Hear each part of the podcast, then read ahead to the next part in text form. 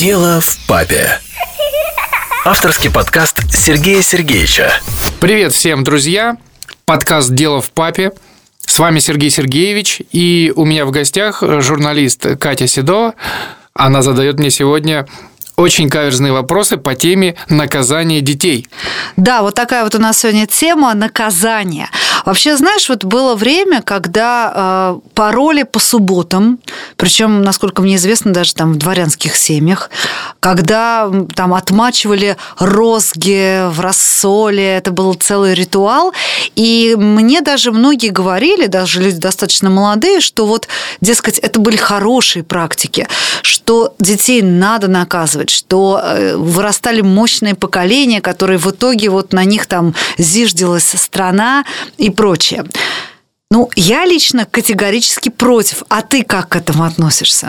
Ох, какой больной вопрос для меня, потому что я воспитываю, в общем-то, не только кровных детей, но и приемных. И там они совершенно себя по-другому ведут, как дети кровные. Что же я об этом думаю? Сейчас мы попробуем разобраться. Я считаю, конечно, что наказывать нужно в определенных ситуациях, но делать это нужно умеючи и понимаючи, что это наказание родителю, скорее всего, аукнется чем-то в дальнейшем. Вот, и с этим разобраться нужно, чтобы понимать, я вот, например, если наказываю, то наказываю с уважением, с любовью. Говорю, тебя люблю, уважаю, но это будет наказание. Хотя, если брать по теории, то гораздо лучше работают последствия. То есть есть такое понятие, которое мы сегодня разберем. Откуда идет слово наказание? Это наказ. То есть указание, как быть. И в нашем нынешнем мире, сегодняшнем, мы слово наказание немножко по-другому ассоциируем с другой вещью. Для нас наказание – это такое неотвратимое последствие для ребенка, которое выбрал сам родитель. То есть он берет и вот наказывает так, как он хочет, для того, чтобы получить то, что он хочет. Но мы видим, что это не всегда работает. То есть наказание, которое мы делаем, это что у нас сегодня? Это ремень, может быть, или забрать что-то ценное для ребенка? Ну, разная, разная степень. Степень а, для кого-то ремень это вообще-то это что-то уже за гранью добра и зла, это уже какие-то муки ада. Вот. Просто, например, не разрешить э, мультик посмотреть или что-то не дать вот ребенку. Не то, что там даже забрать. Ну, вот как бы да. То есть вот не получишь то, что вот... Э, и это все, это, это кошмар. А я вот что хотела спросить. То есть, во-первых, надо понять, да, вот топ наказаний наказаний уместный, неуместный. Ты говоришь еще про последствия. Вот что это значит? Это, то есть вот показать человеку, что вот видишь, ты это сделал, и теперь это имеет такие последствия, или как? Вот что ты имел в виду? Сейчас мы перейдем к последствиям. Чуть-чуть немножко про наказание еще. Оно имеет всегда второй план. То есть то, что мы делаем с ребенком, это одно то, что остается у него в памяти. Но наказание несет в себе другую глубину. И вот то, против чего восстают все родители, это унижение. То есть, если наказание несет унижение, которое потом ребенку аукнется чем-то, вот этого нельзя делать. Ну вот, допустим, а, поставить в угол, а, меня вставили в детстве в угол за провинности различные, как бы я стояла в углу, не на горохе, нет, но в углу я стояла и смотрела в этот угол и пыталась о чем-то думать, но для меня это было ужасно. Я помню, в пять лет просто, просто невыносимо, потому что там пять минут в углу мне казались там вечностью какой-то. И сказать о том, что я ну, приставала хулиганить и делать то, за что меня туда ставили, нет, я также продолжала это делать. Поэтому я, честно говоря, вообще не вижу смысла в каком-то наказании. Ребенок очень часто не видит этого смысла и тем более не видит причинно-следственных связей. Меня ставили в угол и в 7, и в 8, и в 9 лет, наверное. Я видел тогда уже причинно-следственные связи, но чтобы измениться, да, и сделать, э, стать удобным для родителя, этого в уме ничего нету.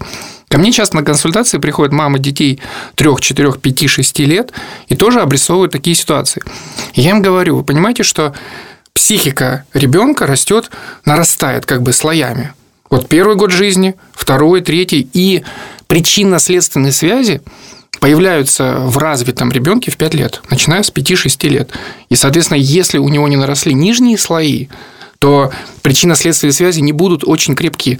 Поэтому я говорю, что-либо объяснять детям не имеет никакого смысла.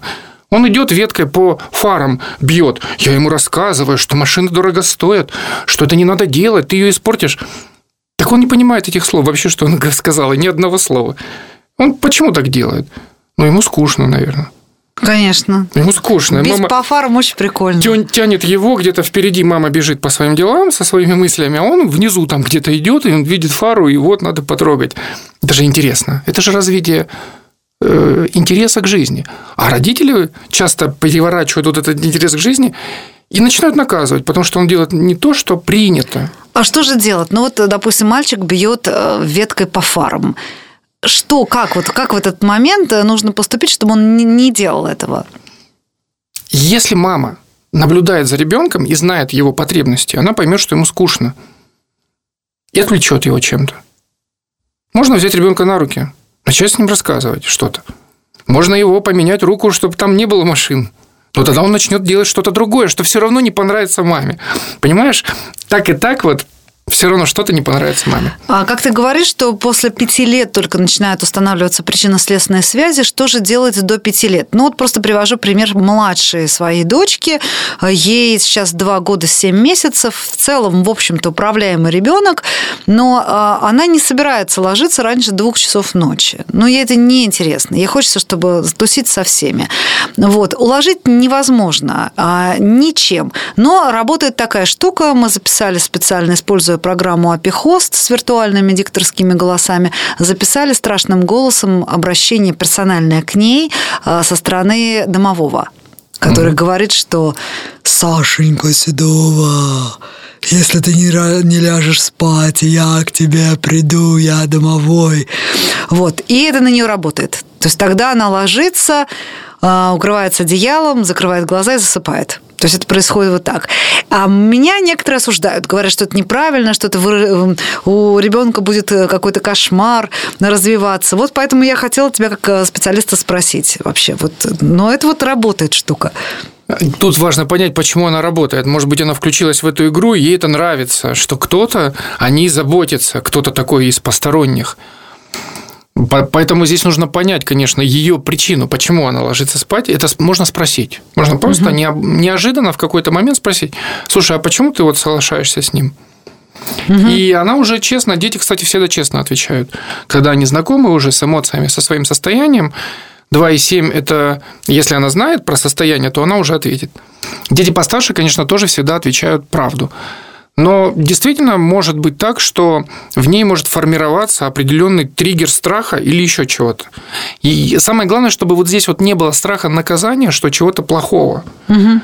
Потому что если ей нравится этот голос, если все классно, то она это как игру воспринимает, и ей нравится. Я Супер. даже я не вижу, чтобы она боялась, но она четко слушается. То есть мама говорит, папа говорит, бабушка говорит, ноль реакции.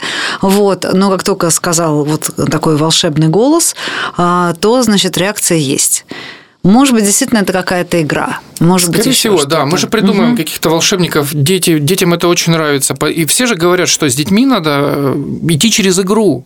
Потому что они всегда будут воспринимать игру. Главное построить эту игру именно вот без унижения, без наказания такого психического, физи... фи- физического, психического, морального. Да, существует несколько типов наказания, которые могут затрагивать глубину ребенка и там уже наносить. Мгм. То есть вот э, правильно ли я поняла, что пока дети совсем маленькие, там до 5 лет, пока у них нет причинно-следственных связей, мы можем э, использовать, вот, чтобы ребенок, скажем так, ну называем да, вещи своими именами, более удобно себя вел, был э, послушный нам в каких-то моментах, то мы здесь используем игру. Я помню, что со старшей, когда она была тоже маленькая, она посмотрела фильм «Маска», тогда он вот только-только вот... И она влюбилась в Локи. То есть ей было три года, и она, естественно, полюбила плохого персонажа. Девочки любят плохих персонажей. Вот, ну, в данном случае как бы... а, И а, мой друг звонил ей в качестве Локи, и вот когда она тоже заходилась, то есть я говорю, сейчас тебе Локи звонит на трубку. И он ей говорил, что давай там поговорим, как твои дела, вот мы скоро увидимся, я к тебе прилечу, а, мы будем с тобой там дружить, ходить под звездами, а сейчас, допустим, ложись спать или иди на горшок или еще что-то. И она тоже это все делала. Ну вот, ну как бы любимый позвонил, попросил на горшок сходить, как не подчиниться.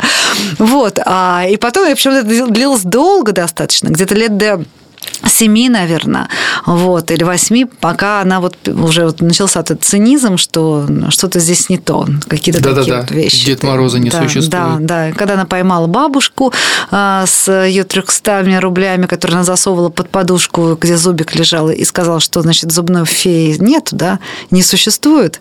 Вы все это время меня надували. Вот, это как бы тогда уже все это закончилось. То есть я правильно поняла, да, пока ребенок маленький, мы используем игру. Для того, чтобы получить желаемое родителю, мы используем разные техники манипуляции. Игра в том числе одна из них. А какие еще бывают техники? А наказание это и есть манипуляция. Ну, наказание мы э, начали с того, что мы оба как бы против, как я понимаю. Ну вот смотри, э, есть игра, есть наказание, есть подкуп, да, Мгм. Есть обвинение, интересное такое, да, чувство стыда, взращивание чувства стыда у ребенка. Ой, если ты вот это не сделаешь, мы тебя отдадим, или еще что-то такое. Это же все вот эти вот методы управления ребенком. Кстати, да, это же вот тоже распространенное. Если ты это не сделаешь, то там, не знаю, допустим, бабушка расстроится, ей будет очень плохо, у нее заболит сердце, она сляжет, к ней приедут врачи такие, слышала, а, как, а, это- то есть это вот это вот А это же наказание чувство вины, да, вот это. Психическое, да-да-да, мы формируем в ребенке вот эту фундамент ее, его психики уже с травмой. То, что ты рассказала сейчас про дочку, это уже последствия. Это уже классные последствия. То есть вы начинаете вдвоем играть в определенную игру, от которой вы каждый получаете себе плюсы. Дочка пообщалась там со своим героем, маленькая сейчас тоже, она же тоже по- пообщалась с героем, а родитель получил то, что он хочет. И это последствия. Последствия – это то, что выбирает сам человек. Мгм. А вот хорошо, ну, допустим, вот э, другой приведем пример. Не работает, допустим, на ребенка не, не вовлекается он в игру, а, стоит на своем, начинает там, не знаю, дико капризничать или устраивать какой-то дебош, просто вот такой не, неуправляемость, а, просто орет или валяется или вот еще что-то. А что в этой ситуации делать? Капризы вообще реально интересная тема для меня, потому что есть родители, которые через 20 секунд взорвутся от, от криков. Есть те, которые смогут выдержать 5 минут, 6 минут и победить ребенка, успокоить. И вот с капризами это целая отдельная тема. Нужно понять смысл, почему, что с ребенком. Причина каприза. Ведь может быть все что угодно. Начиная с усталости, с голода, а, переиграл, да, или что-то не получил. Такие вот четыре основных момента, которые маме нужно понять. Вот я что заметил сейчас? Тоже дочка позже ложится спать, тоже играет, песни, танцует. Я вот это пойду, мы сейчас в магазин пойдем в полночь. Ну да, если самое время пойти в магазин с И я в какой-то момент понимаю, что она дико устала, и вот она все больше, быстрее, быстрее, энергичнее и энергичнее становится. Такое ощущение, что организм, понимая, что ребенок обессилен, выделяет ему новый, новый адреналин, вот эту энергию. Наблюдательный родитель увидит, может это остановить, выбрать, да, прижать ее, успокоиться, лечь рядом, выключить свет. Начать я люблю медленнее, тише начинать рассказывать какую-то сказку. То есть таким немножечко занудным, да, таким вот да, голосом. пришел заяц, пошел, лег в постель. То есть я начинаю свои, свою энергетику гасить, останавливать. А ребенок это же эмоциональное существо, он нас считывает и повторяет. Вот в чем сложность капризов? Ребенок взрывается, а родитель это принимает. И тоже начинает кричать, взрываться. И не удовлетворяя потребность ребенка, он его еще больше раззадорит. И там несется, кто кого победит. Вот эта манипуляция. Я буду громче орать, а я буду громче стучать, пока каждый не сгорит. То есть важно понимать причину каприза. И нам, как родителям, важно понимать, что мы должны вбирать энергию ребенка и не отдавать ее. А когда проблема есть туда-сюда, не прекращающаяся, то родитель отдает свою энергию, свои эмоции ребенку. Ребенок видит, что его не слушают, не понимают, и он продолжать будет делать то, что делает. Вообще невероятно, конечно. Действительно, так вот, если подумать, просто все можно погасить. Итак, вот давай легкий подыток. Значит, э, э, физическое наказание у нас отметается, да? То есть мы не рассматриваем вариант физического наказания. мы не рассматриваем вариант физического наказания с унижением. А, если... без, а без унижения это можно как-то сделать? Это уже мастерство, наверное. Может быть, кто-то умеет. Но на самом деле, если брать совсем таких, знаешь, ну вот я называю их дети преступники. Ну, когда он преступник. Угу. Вот, вот в 10 лет он преступник. И это как, знаешь, вот дерево, которое скрутили, и оно пошло расти.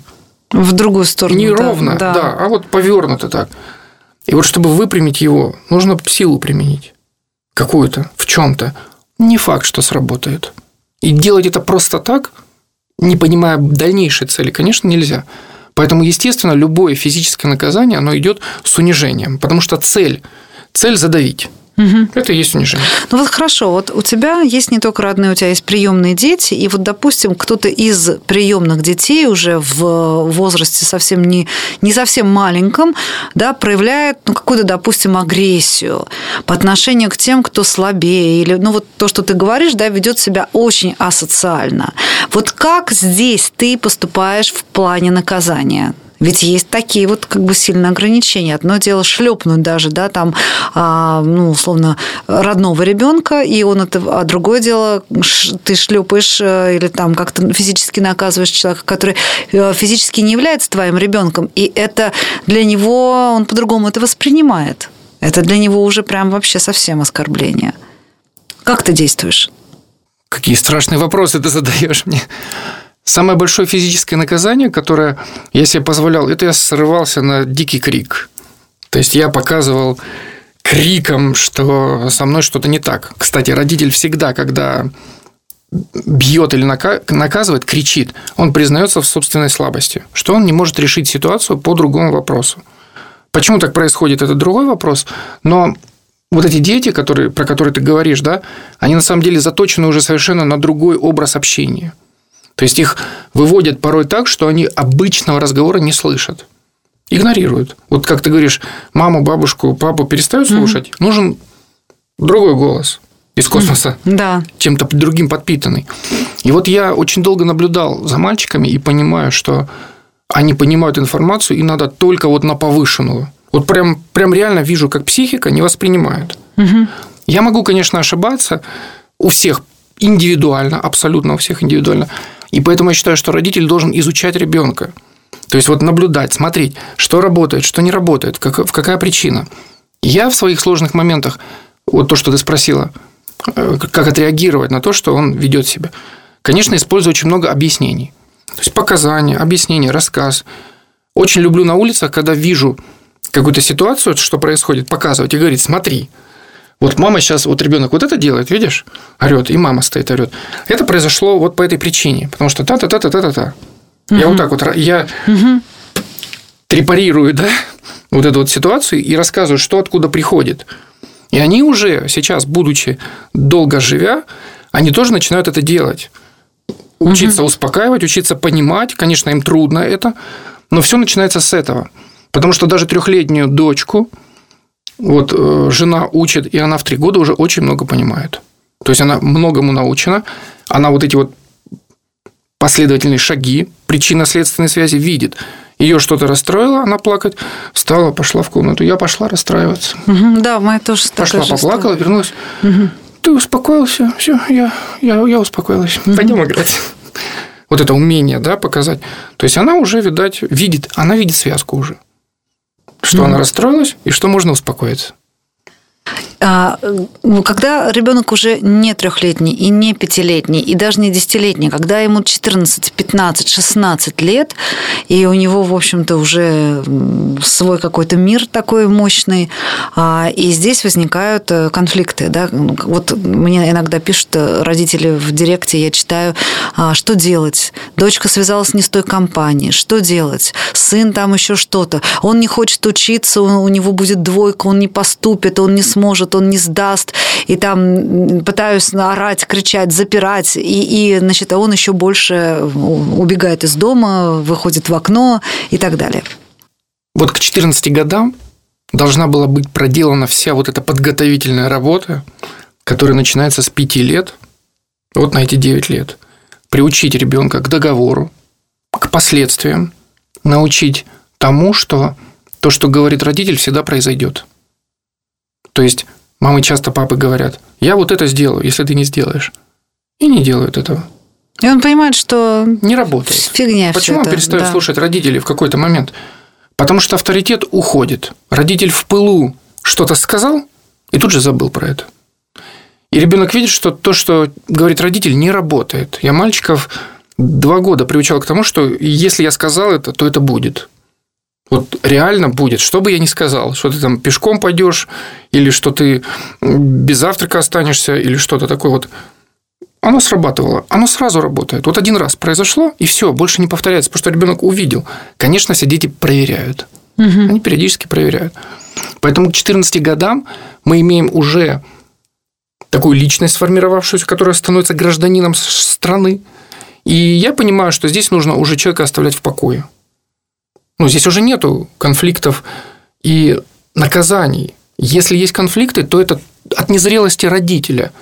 Э, Родителю было дано 15, 14 лет и 9 месяцев на то, чтобы воспитать себя с пониманием, кто к тебе пришел.